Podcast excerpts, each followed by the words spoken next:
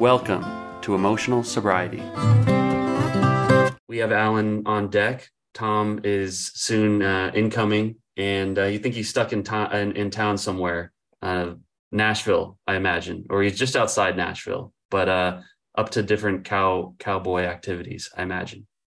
How you doing this weekend, Allen?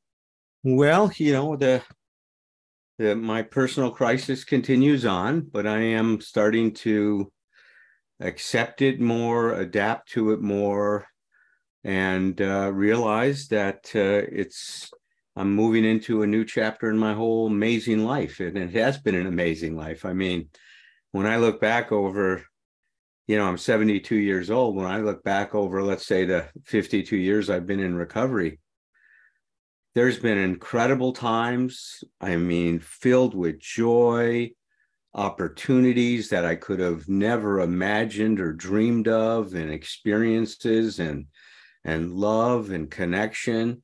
And there's been a lot of pain and dark times and struggles and far from just a straight line to joy and happiness all the time. And, and you know, and, you know, that's kind of what we wanted to focus on on this podcast today emotional sobriety and paradox.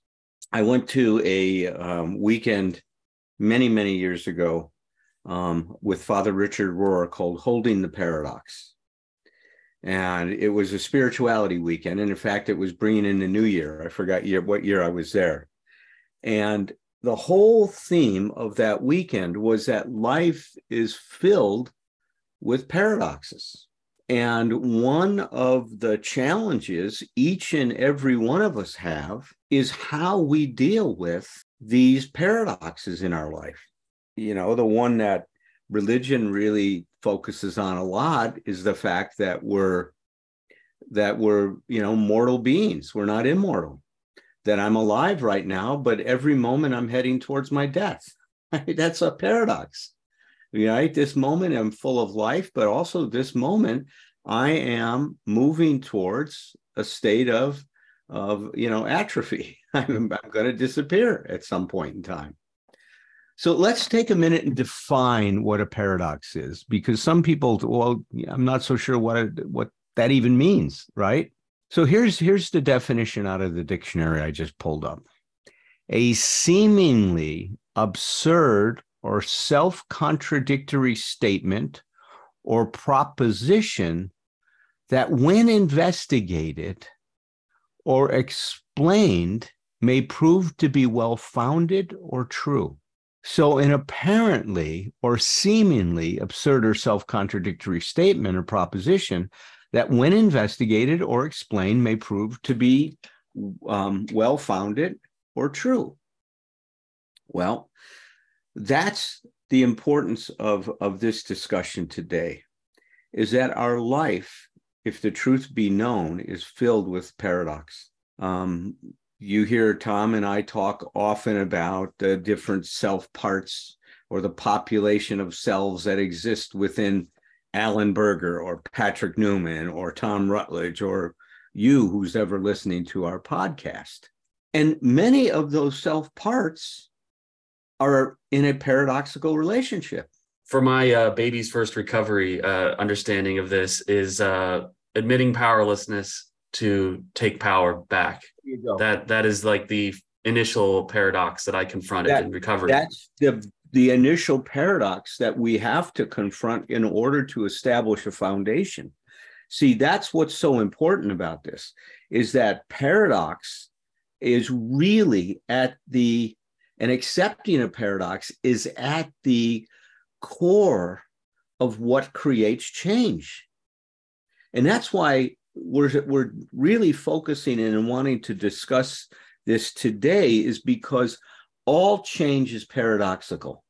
When I accept my powerlessness, I discover what? A new power. Mm-hmm. When I accept that I'm living to die, I can live better when I accept I'm selfish, I have a chance to be self selfless. When I accept I'm dishonest and I operate out of integrity, I have a chance to regain my integrity. But see, this is counterculture Patrick, and I can't emphasize this enough. Our culture is all about just put your mind to it, you can do it. hmm What's what's the Nike slogan? Um, you can do it. Put your back into it. Just do it. Oh, just do it. Sorry. Just do it. Yeah. Yeah, don't sit in paradox. Don't talk about paradox. Just do it, which means claim one side of the paradox and go for it. Make a full commitment to that. But if I'm ambivalent, I can't become committed until I accept my ambivalence and deal with it. See, this is this is at the heart of emotional sobriety. Like right now, I don't want to accept what's going on in my life. And if I keep not accepting it, I'm going to get to acceptance. That's the truth of it. But everybody says just just move to acceptance, just accept yourself. Or I was at an AA meeting the other day, and the guy was talking about all of his self-loathing and how we all are filled with self-loathing. And he just says, and, and we just have to learn and find a way to forgive ourselves. But nobody ever talks about what does that process looks like? How, what does that process look like? How do I get from self-hate to self-love? By declaring my hatred for myself not by jumping over that. You see, when we jump over a painful reality that we don't want to deal with, we're using what's called a spiritual bypass. We are avoiding dealing with a situation, and this happens a lot in the program with people by turning it over to God, let's say. Yeah. I, I, think turning it over to God can li- get you in a pause, which I think that's the important part sometimes is living in the pause. I'm not so sure God's sitting there waiting for you to submit a problem that he's going to take into a committee meeting and decide what you, you should do about it. Mm-hmm. But by turning it over, you start to create a process within yourself where you may discover the solution. You see, it's so funny that we have such a narcissistic relationship with God. We think God is just sitting there waiting to hear from us and is, is ready to to fulfill our request, right? It's mm-hmm. it's like, um, since I've been a good boy, God, you're going to give me what I want. Yeah. Well, R- Richard Rohr calls that thinking of God as terms of creating a, a meritocracy that you're given you're given grace and love because you've earned it and you know i love the way he talks about god. You don't have to earn anything. God just loves you period. God is love. It's not earned. It's just there for you to tap into to be able to connect it to if if you choose to do so. But let, i wanted to read another um, definition of paradox. And then when you do i've got a question. All right. Good. I like questions. So it's a very similar thing. I went to the american psychological association's dictionary of of psychological terms, and they say the same thing a surprising or self contradictory statement that may nevertheless be true. It's the same theme, right? Is that there are these truths because because reality is is that there are always always going to be two sides so if we think of reality on a continuum of light to dark you can't have light without dark. Dark defines light, light defines dark. The paradox of light in the relationship means that they are both important in terms of defining the other. See, my sorrow right now, you know, Patrick, I've cried with you. You've seen the pain I'm in. You've been incredibly empathetic and supportive with me. But all of this sorrow at some point will lead to me experiencing joy. Not soon enough for my book, I mean, for my like, right? I'd like it right now, damn it, right? Let it happen right this minute, please, please. I'm tired of crying. In fact, I was talking to Roger about this. I'm just exhausted yeah. with the amount of pain I've been in, man. It's been what? April is when this started? April, May, June, July. That's a lot of suffering. Oh my God, man you know, 40 pounds worth. I've lost 40 pounds. Yeah. I mean, you're literally wearing it in, on your body, you know, um, the it, pain. It's a traumatic experience, man. It really is. Is is the depression has really, really been tough at times for me to be dealing with. When I see you allow yourself to cry, uh, you know, I'm reminded of my aunt uh, when my uncle passed from cancer, and uh, she really get, allowed herself space for the grief um, as she moved through and out of that.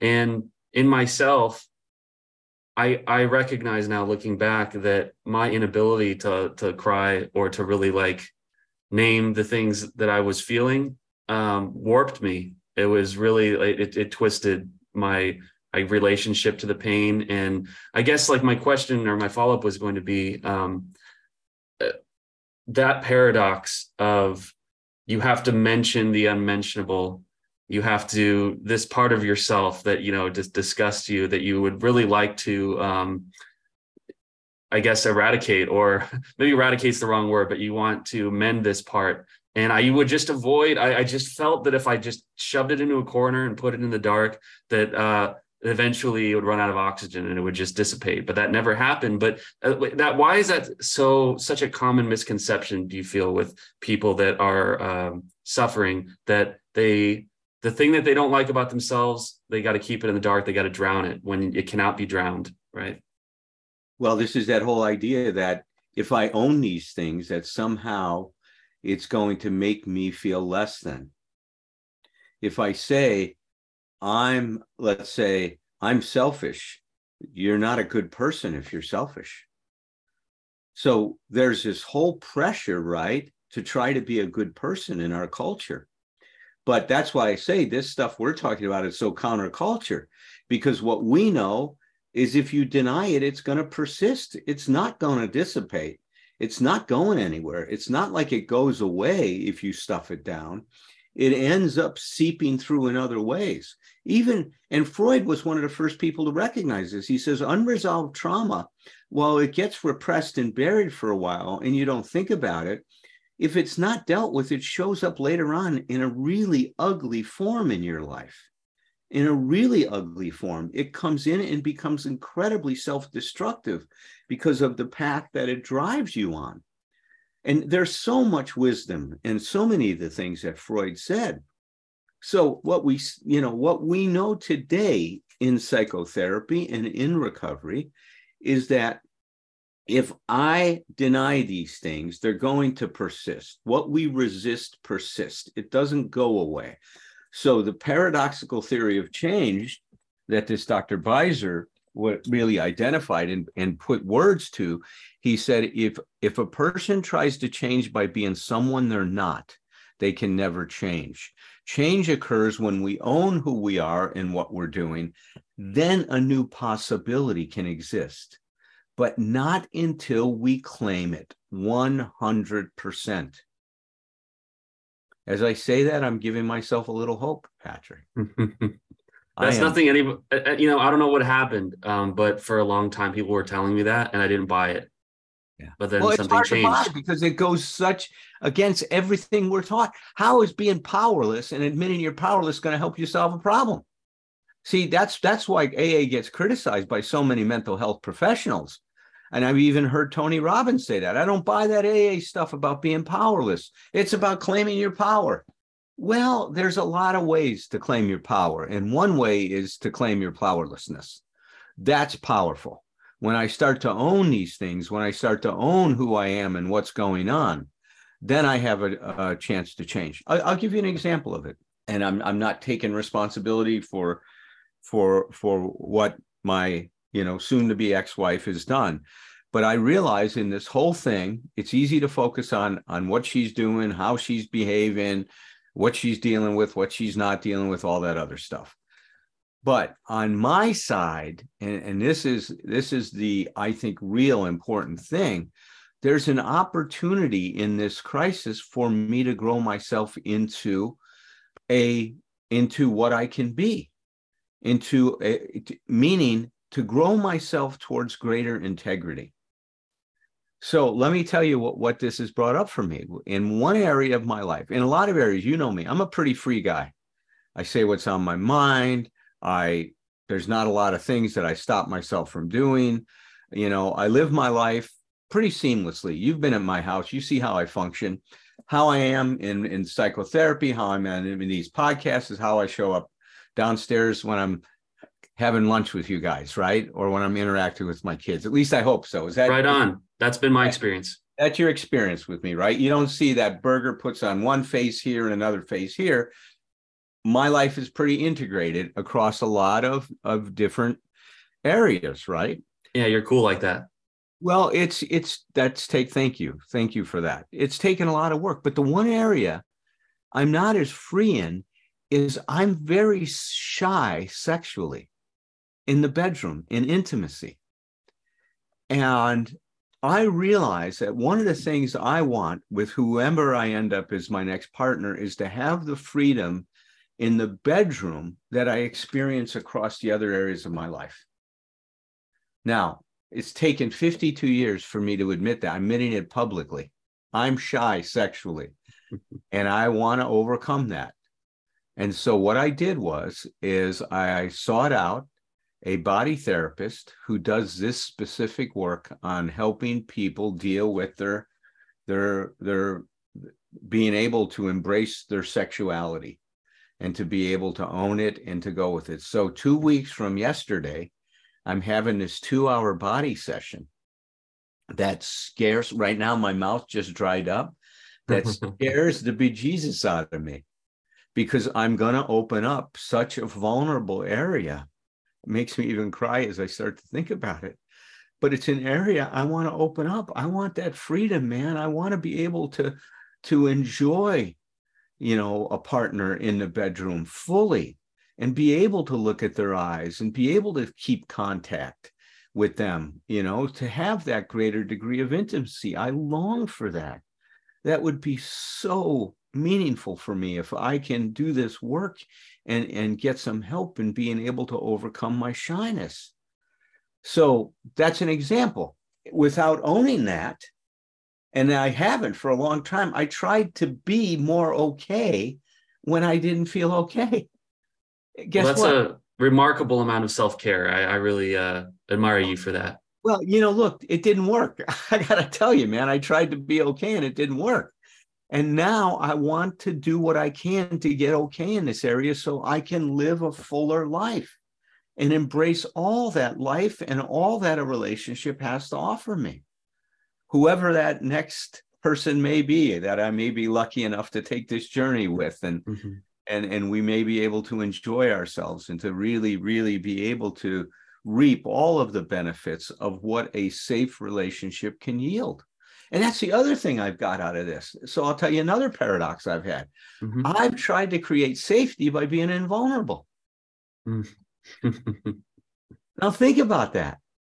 I tried that's that same thing that Beisser was talking. I tried to be invulnerable to create safety instead of owning how unsafe I felt.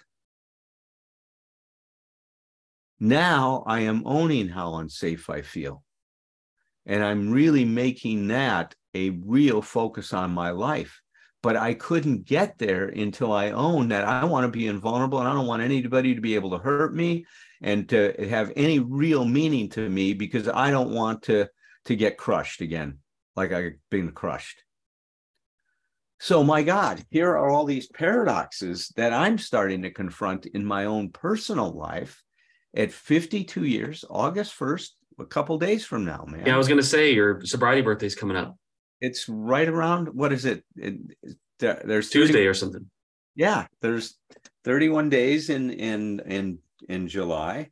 That August 1st, I will have 52 years in recovery. And what a journey it's been, man. What an amazing journey. And this amazing journey is not over. So, you know, in our podcast in a couple weeks, I'll share what my experience was with this one person. And then I'm also working with another body therapist on I was sexually molested when I was young, when I was about 10 years old. And um, and also it happened when I was in the Marine Corps. And I've got to deal with some of that too, because I think that feeds into some of what's going on with my shyness as well. So, you know, some things are opening up for me, man you know hopefully this work will help me be able to create the and and integrate this freedom that i enjoy in so many areas of my life in all areas of my life. It's a lot of bravery really. Well it's it's the bravery is coming out of man being in a lot of pain patrick. Hmm. so it's a bravery there may be some courage in it. There's also some desire for more to be able to finally you know, be able to reap all of the benefits that I think emotional sobriety has to offer us, man. Emotional sobriety is greater than uh, or more useful than invulnerability. Invulnerability is uh, unattainable. And uh, the idea of invulnerability is very appealing, especially to a lot of men. And I think I can fall into a pattern of, or I just, I want to, I want to take out an insurance policy on any pain ever touching me, but there's just nothing, no way to do that. No way to accomplish well, that. I took it out. It didn't work. you did your best. I, I, did my best, baby. I tried to. My whole life was a test of my invulnerability, as Dr. Miller said to me. One of the, uh, the fellows that I've been consulting with to get some help with all this, and and he said, you know, Al, it's it's so important that now you can surrender that. Hmm.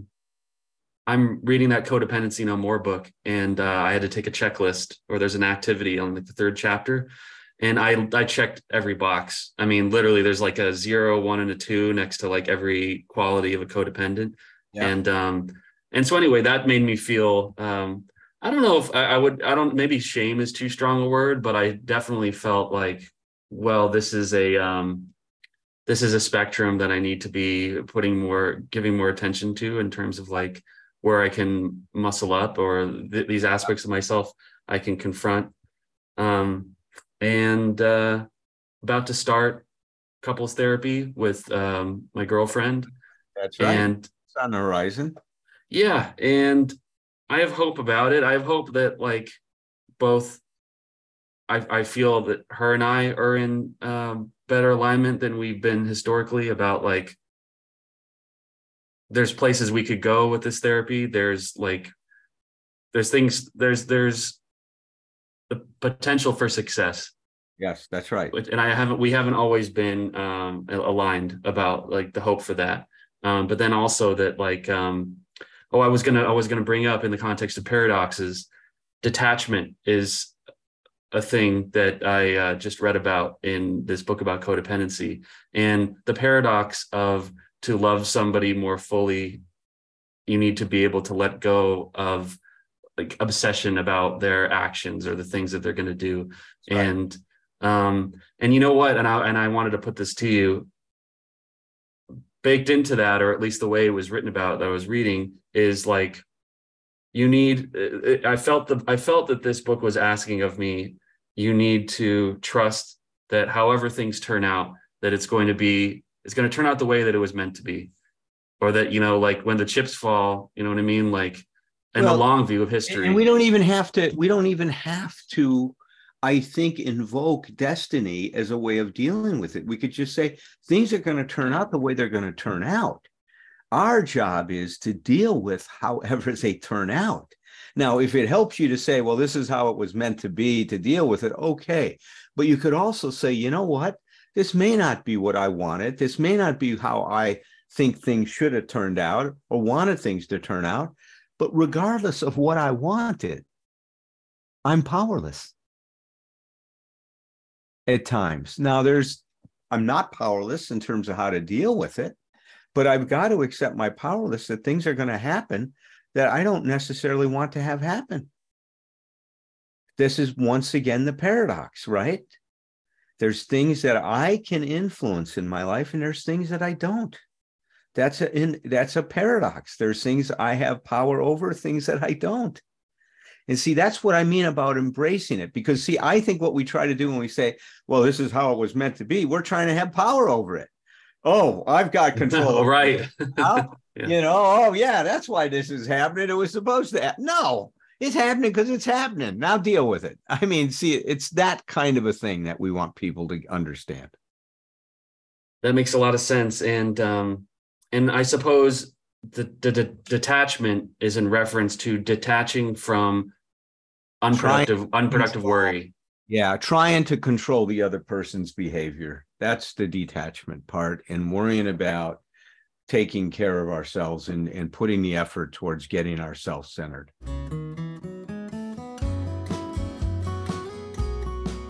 These contradictory notions on our path to recovery keep cropping up again and again after that initial uh, contradiction between uh, yeah. claiming power and admitting powerlessness and i just wanted to know like you know, uh, what is your view of the the paradoxes inherent in recovery? Yeah. Can you speak to how those uh, can be helpful? I mean, rather than thwarting of our desire. Well, yeah, well. and and you're right. The the, the original the, the original paradox is uh, you know, it, because one of the things that you know that, that people lose sight of pretty quickly, you know, with with the twelve steps in, in, addiction recovery, is that the first step doesn't say we're powerless people; it says we're powerless over alcohol, which and ultimately in our in our language, the way we talk about it now, it means we're we're we're powerless over our addiction. Which in, in which we can take it even farther and say, what does that mean? I, that means I'm powerless over the fact that I have it you know it's just like it's like whatever whatever it is it's like it's i just i i have i have that condition uh you know and so so once you know once once you can you know and of course the, the original paradox is is if you if you want power if you want power back in your life you know if you want to and that's the unmanageability part then you, you with humility you totally acknowledge your powerlessness. Yeah that's and that's yeah but i but see that the and yeah and i just think they show they do show up all the time but one of the things that got get my attention about that and probably got my attention the other day when uh, when we were in thursday group and thursday meeting and and allen was talking about it is is I like I like panning back on on uh, paradoxes because w- what ends up happening for me is they're not they're not contradictory they just coexist. I mean it's it's it's a it's very it's very much what a lot of my intrapersonal uh intrapersonal um, process is about. It's like the idea is is you know so i have i have you know one part that thinks you know this is a good idea and then you know you know we could say we could do we could do something more subtle but we could just say drinks drinking is a good idea and part of me that says no it's not that kind of thing. It's like okay well that's that's what do you get there? Well that's a standoff. Well it's not really. It's like when you pan back far and, you, and we and we get to the place and say what we want to be able what people often will think is okay the problem there is the the the the, the addiction. So and our language is so often how do we get rid of it? How can I get rid of it? Or if somebody somebody has self hate hatred, they say, how do I get rid of this voice? If somebody has an eating disorder, how do I stop this voice? It's like, and of course, you know, I mean, I think I put this in embracing fear is the idea that with in terms of fear, like everything else, it's like bad news, good news. The the the the bad news is you want to get rid of this, and we have no way of doing that. The good news is, and it's really good news, we don't have to because it, it, its existence alone is not a problem you know it's only when we dig in it's, it's, when we you know what we resist persists i mean there's so much, much wisdom in those old alcoholic anonymous you know cliches and it's like um, you know, it's so we pan we pan back to something and say this is a paradox. You go like, no, it's not. It's just there's just two different parts of this process, or two even just two different parts of me. And so the idea is not we're going because because I think a lot of times um, when we think paradox, we, we think we think there's a conflict that has to be played out. And in fact, what it is is that's where you know what I teach people to do is is rather than you know go into go to battle is you know you you, you create or you, we, we don't create it we actually discover that that wiser voice in us that recovery voice i often call it. And um and and it is the it is the wiser parts of ourselves. And it's the one that that comes in and says i'm in charge you know not not i control everything but i'm in charge. That means i'm going to make the decisions. And so i can have a part of me that thinks i can have tequila boy over here thinking drink is the greatest thing in the world. I can have another guy back over there think reminding me you know what, what a piece of shit he thinks i am you know and i can and i can be over here as, as the as the uh, decision maker as a recovery voice decision maker and i can even feel feel bad because that stuff's going on. It doesn't feel good, but it's like I can still make the right choice. I can still say, yeah, well, I, yeah, I realize that you, you, you know, you know, you're a piece of shit. I'm not surprised you think that. I understand. You've always thought that. I don't expect, you know, we it's like we talk about with expectations with the emotional sobriety you know I, you know i don't ex- stop expecting people to be somebody other than they are including those characters on the inside of us it's like you know it's like tequila boy's always going to want to drink He always well, he does no he doesn't. He wants me to drink. It's like I, I don't know that tequila boy's ever had a drink in his life. To tell you the truth, but but he's a teetotaler. Because, yeah, he probably is. It's what like a jerk. you know because the self because what I know and maybe this is getting a little off off uh, on, on tangent, but it's like you know it's it's interesting to me. It's, it's fascinating to me actually that that these these these saboteurs in our heads, these crit, this crit, critical or that's kind of lightweight uh, condemning voices in us, they don't seem to ever have a crisis of confidence. You know, the part of me that tells me I'm a piece of shit, he doesn't ever sound like he's doubtful. He doesn't. He doesn't say, "I think you're a piece of shit." Now, you you might want to consider, you know, that I I don't know for sure. You know, have you ever had a, you know, you don't have those guys like that. They go, no, you are a piece of shit, period. And it's like you could give the best argument on the planet about why you're not. And he would sit there and go, right. And therefore you're a piece of shit. You know, we're, you know, we're not going. That's why I always say these, these kind of saboteurs are more like bots than they are actual Right. authentic parts of us. But the bottom line is we get, we get caught up in these power struggles with these and we don't you know and that's the place where when, when people see that as paradoxical uh, you know it- it's like no you, we don't have to do anything. This is about you know this goes back to nathaniel branden's stuff what uh, roger andes teaches us so well. It's it's, it's acceptance. It's like and acceptance and i always want to point out to people acceptance doesn't mean you like it. As a matter of fact it's never a challenge to accept something that we like you know if somebody if somebody brings me ice cream right now i'm not going to have a trouble accepting that. I'm going to go let's, go for it. We're going to have trouble accepting things that we that we are not we're not happy with we don't like a lot but the idea is what we're learning is that its existence uh, its its existence in our in our world or in my intrapersonal world is not in and of itself a problem as long as i know who i am and I am that recovery voice, that decision maker that's able to say, and, and basically because I, you know, and this is one of the things I say, it doesn't, you know, it's when you have when you have these sabotaging voices that, that beat the crap out of you, it's like even even when you're doing better, you know, you know this, you you know, it's not a, it's not an all or none thing, and even when you're doing better, you can have a bad day where that, those guys are just railing on you. They can, do, you know, I can still have that that where they're just, and sometimes I can hear them anymore, and sometimes it just feels like they're they're just in there doing, you know, back in the back rooms, just just doing something, and it feels bad. But this is the place where we get to what, what you know what I've learned to refer to as you know feeling bad, doing good. It's like I because I can because the idea we don't measure how we're doing in our in our world and our recovery in our life by uh, all it's it's one element how you feeling you know but it's not the most important element it's like that's i think a lot of times i mean that's the stuff that gets us caught into addiction. Think about that. If we want to feel good all the time you know now Yeah. of course what, the ways that uh, you know that we figured out how to do that are very very temporary you know and co- create lots of uh, high cost afterwards but they actually do work in the short run you know it's like i i i'm imagining that it's been 37 years but i'm imagining that that tequila is going to do the same thing to my brain that it used to do you know? And it's and it's like so and i and i remember i remember that fondly you know? But what i what my recovery voice has done is also remembers the rest of the you know the pan back the rest of the story.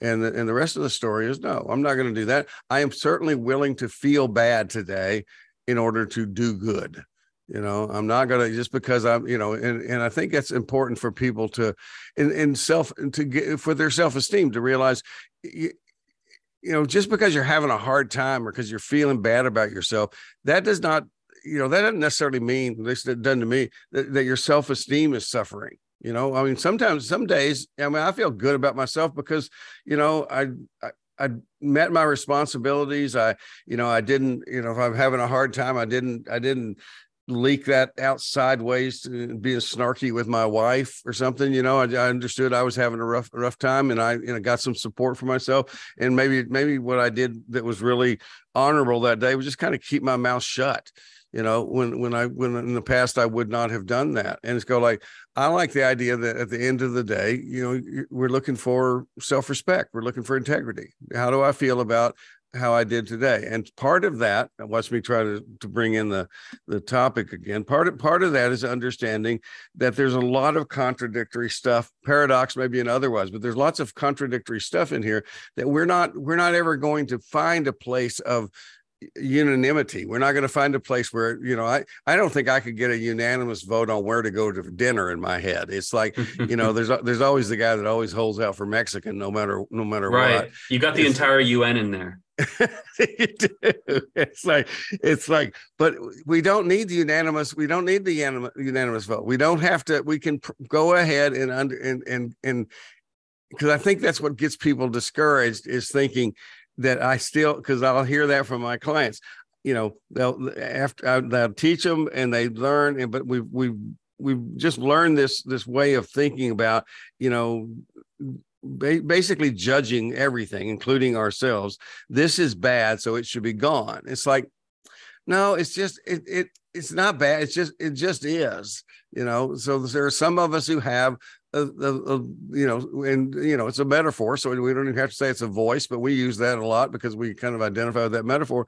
But we have a voice that tells us that you know, to, to clever ways to escape reality, to, to, get away from our feelings when they're uncomfortable. It's like you know, it's like is that a, is that a problem? And it's like you talk to somebody who's got some some you know some recovery under their belt, and they'll go like, no, that that's not the definition of a problem. That's that's that's a description of something that's going on inside of me sometimes and it's just something that i much i'm much happier with nowadays that i know what it is so mm-hmm. that when it speaks it's i'm no longer you know we i would say um, surprise is denial's last holdout you know so a lot of times with with human with, with our interpersonal relationships as well as our intra you know some of these things will come back and say something we go oh my god i can't believe that's still there it's like well fuck of course it's still there. Mm. where you know it's not going to go anywhere. It's going to be there. What's going to change is the credibility of you know the credibility of my should monster the credibility of self-hatred the credibility of addiction or addictive thought and stuff. It's like it, it's not there anymore. It's sort of like it's it's sort of like I I hear it. You know, it really is a, a, a thank you for sharing. Or a lot of times, what I teach people, and I probably talked about that here some is is I call it quiet defiance. You know, where the where the the saboteur voice speaks, and you just it's fun to act it out. You just you just kind of glance to the side, look at it for a minute, and then you go right back to what you were doing. You know it's just it's just sort of you just you're just dissing them. You're just putting them you're not being mm-hmm. mean. You're not you're not being you're not trying to fight back. You just you're just saying okay i know you're there. I see you. I hear you. I know who you are. No thanks.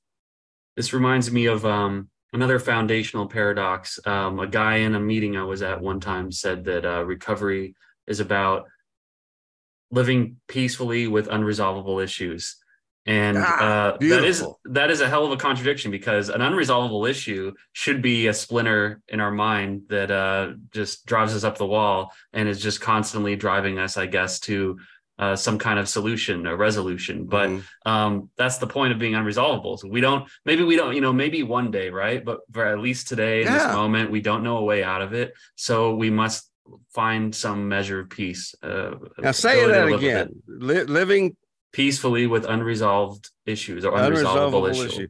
Yeah. I love that because you know because I'm going like okay the human condition what what's a synonym what can we say it's an unresolvable condition you know we're never going to stop being human you know we we you know we make a we make a lot we learn to to to hold ourselves accountable in lots of ways. We, we, you know, one of the things that you know sometimes you know, as you know, that sometimes people who've not been around recovery very much or just ever not been in a twelve step meeting ever will will make the mistake of of of, of making this this judgment that oh this the the addicts, you know, the, those meetings are always making excuses for themselves and they're not taking responsibility for themselves. And go like, well, anytime you hear that, you go like, well, that person's never been to an AA meeting because because you know if if if if AA is going to err, it's going to err in the other direction. In my opinion, it's going to it's going to be too hard on people when they don't need to be. But it's like like but it's because it, it's but the but the truth is it's there are lots of things we just you know it's and it comes down to the serenity prayer you know that and ultimately that's what it is. It's like of the things we can do then we need to step up and we need to do those things. And and what we're talking about panning back with these paradoxes it just falls into the category of things that are not in the realm of our ability to change anything. We just notice them that's a beautiful that's a wonderful almost entertaining way to look at that. It's living peacefully and with un, un, unresolvable issues it's like uh yeah because i think you know the response of any good buddhist that i know would just say like yeah you know it's like but see that the piece is we make that additional assumption our, especially our little western minds that an unresolvable issue is unacceptable it has to be resolvable it's like yeah no it doesn't well, and that's well, that's what the project of my active addiction was about. It was yeah. to make sure that uh, I never had to sit with anything that was yeah. unresolvable. Right. Well, and we were creating the illusion that these things were resolvable. We were we were right. conning ourselves into believing that we, that we could we could take care of that stuff. And, and no, but but the but but the good news of recovery a lot of times, or part of the big good news is is just that piece. I just saying, no, we don't have to resolve the unresolvable. I mean, by very definition, it's unresolvable. So what we do, we accept it.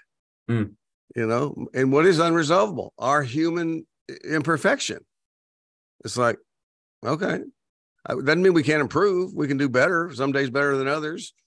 And in in in my progress is not always it's not linear. It does not always up up up up up and away it's like one of the things that i think is really important for uh, those of us who are recovering from among other things perfectionism is that we need to realize that that uh, every every day because the perfectionism will say every day you have to be better than you were the day before.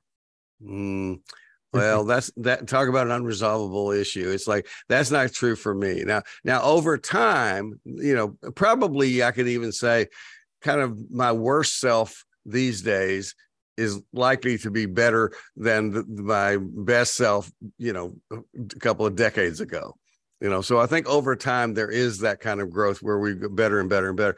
But as far as just the in the moment kind of thing it's like you know and and it's, one of the things that that probably gets as much response as any that I hear from uh, from the group on Thursday night from responses is the, the, how valuable it is for them to hear anybody talk about having the humility to be able to say you know i can i can have confidence in myself now i can have confidence in my recovery and i can also totally fuck things up in a minute you know? And it's like and i'm not going to and i and i do not have to sit in judgment of myself. I do not have to go back into the idea of like that's unacceptable for me to fuck up because well it better not be unacceptable because i do it yeah. You know, and it's like I want to learn from it every time. And I never into those people who think we're making excuses. No, and making an excuse is never, you know, never uh, uh, acceptable. It's like, you know, I mean, the little nutshell I have is, you know, you learn, learn, you learn from from fucking up, and it becomes, you know, success. You know, because what did you do? I learned something. Right. Well, I mean, it's it's taking a long view of progress and of recovery. And, yes. Uh, yes. That's minor deviations. Minor deviations. You know, if mm-hmm. uh, we can put them in the right positive context, mm-hmm. um, then uh, you know that's that that uh, that line's going to straighten out eventually. I feel like. Mm-hmm. Yeah, over the in the big picture. Yeah, See, I think I really do think the, you know this is this is something I think is is just um, is becoming more naturally natural to me at the age. I think is is is take taking the, the the like you said the long view or the pan back version is because things are going to make more sense that way. Even even when they don't make sense. Even if I can look at stuff and because one of the things that I'm a big believer in is that that hindsight is is really the only accurate insight that we have. Our little human conscious minds they love to be involved in everything you know they they just love the, and so they you know we and so we have this kind of i think of as a delusional thinking and i and i can have it as much as anybody that that my my insight is going to cr- cause this wonderful great change in me it's like I don't know. I mean, I, am pretty sure I could. I we could find examples of that, uh, the insight where it gets you started. But ultimately, the best insight comes with hindsight when you look back and you go, you know what? For the last few weeks, you know, I have not been feeling that same anxiety that I've that I or even just the last couple days. I haven't been feeling that same anxiety I used to feel and that I was talking about earlier, you know, in, in, in a couple of meetings ago. It's like so we we we and how did we do that? Well, we did that by making those little changes you know by by going to practice doing things that we you know somebody makes a suggestion we say okay well fuck it why not try it mm-hmm. you know or or sometimes just realize you know just change something. It's, it's like if you know the one of those one of the questions you can always ask yourself is is you know you know in, in, in this situation that I just met, you know feel like I made a mistake or, or messed up in this situation what did what did I do what did I do that was predictable of me? You know and what could I, what might I do different that might be surprising? Can I ask uh how's things looking for tomorrow uh, it's going to be early. I go. I I've never been to chemotherapy, so I'll go to chemotherapy, and and I'm just right now. I'm just grateful that we're finally starting treatment. So after afterwards, I, I may have lots of lots of moaning and, and whining and complaining, but it's like right now, you know, I got I've got chemo tomorrow morning. I'm assuming that's a longer uh, appointment to get it all set up. You know, the protocols and everything get set up first time. I think I think ordinarily when I go in there, it'll be a, an hour, hour and a half.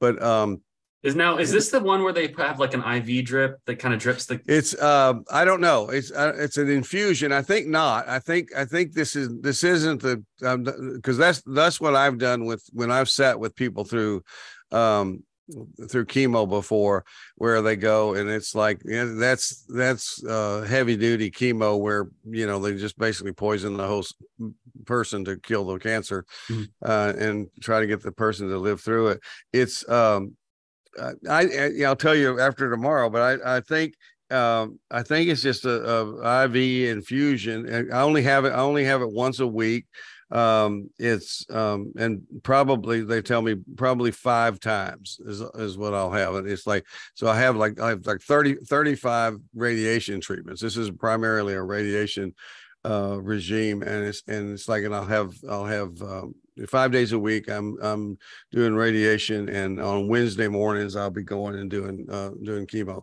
uh and still doing radiation that day. So so it's it's like seven weeks of that of that. And um yeah, I'm hoping it's not that, but it's like, you know, whatever. I, I trust these people who are treating me. I like them all, and they, they seem to, know what they're doing. So I'll I'll just you know rather than because and that's a that's a good example of something that is different for me than it would have been it's like i you know it's yeah in the past i you know i grew i learned this from from my family and I, became very masterful at it. I i would be coming up without even knowing i was doing it i would be coming up with all kinds of angles on how know, st- basically stories telling myself to scare the crap out of myself about what this process was going to be like.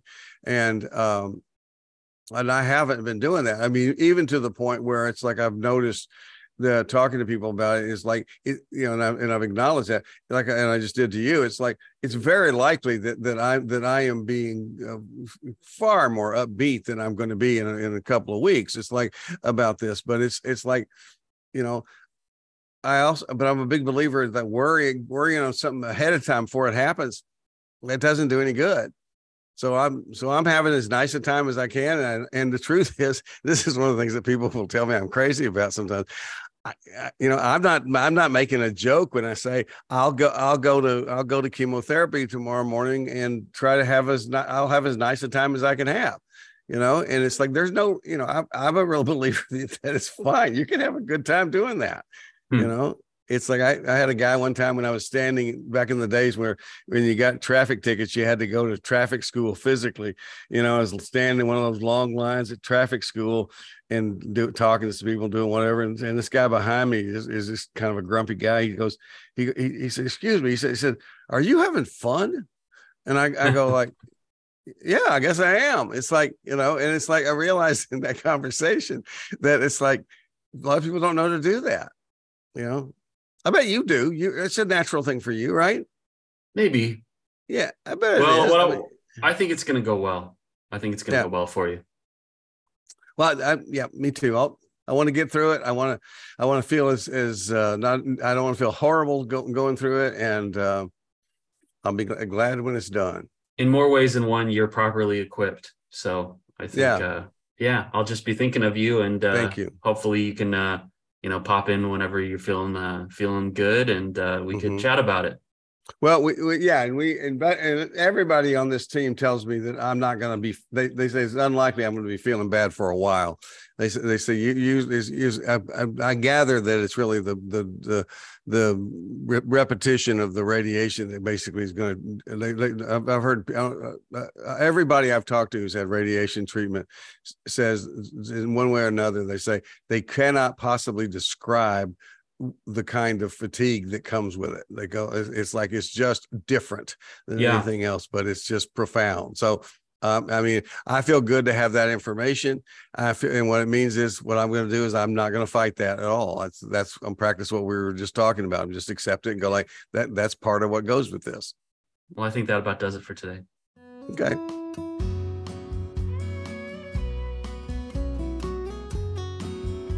I love you and I love what you're doing for us here in this podcast and all that you work. And I don't know if I've been as vocal about it here in the podcast, but I hope you know how grateful I am that you're in my life. I'm just so grateful to have you in my life. And we have Roger Andis uh, coming up on the podcast, yeah. and Celeste Yvonne uh, is, a, is a guest that we can all look forward to. So thank you so much. Tend your life, tend your myth. Cultivate your narrative with whomever you're with. Then with glass in hand and children on one knee. Bring some stories, bring your stories back to me. It ain't a crime to be a human. Never be ashamed to be yourself. Rest assured that whatever you're doing will entertain me like nobody else. So here's to us, my old friends, until it's time to drink the wine and break the bread again. With glass in hand and children on one knee, bring some stories, bring your stories back to me.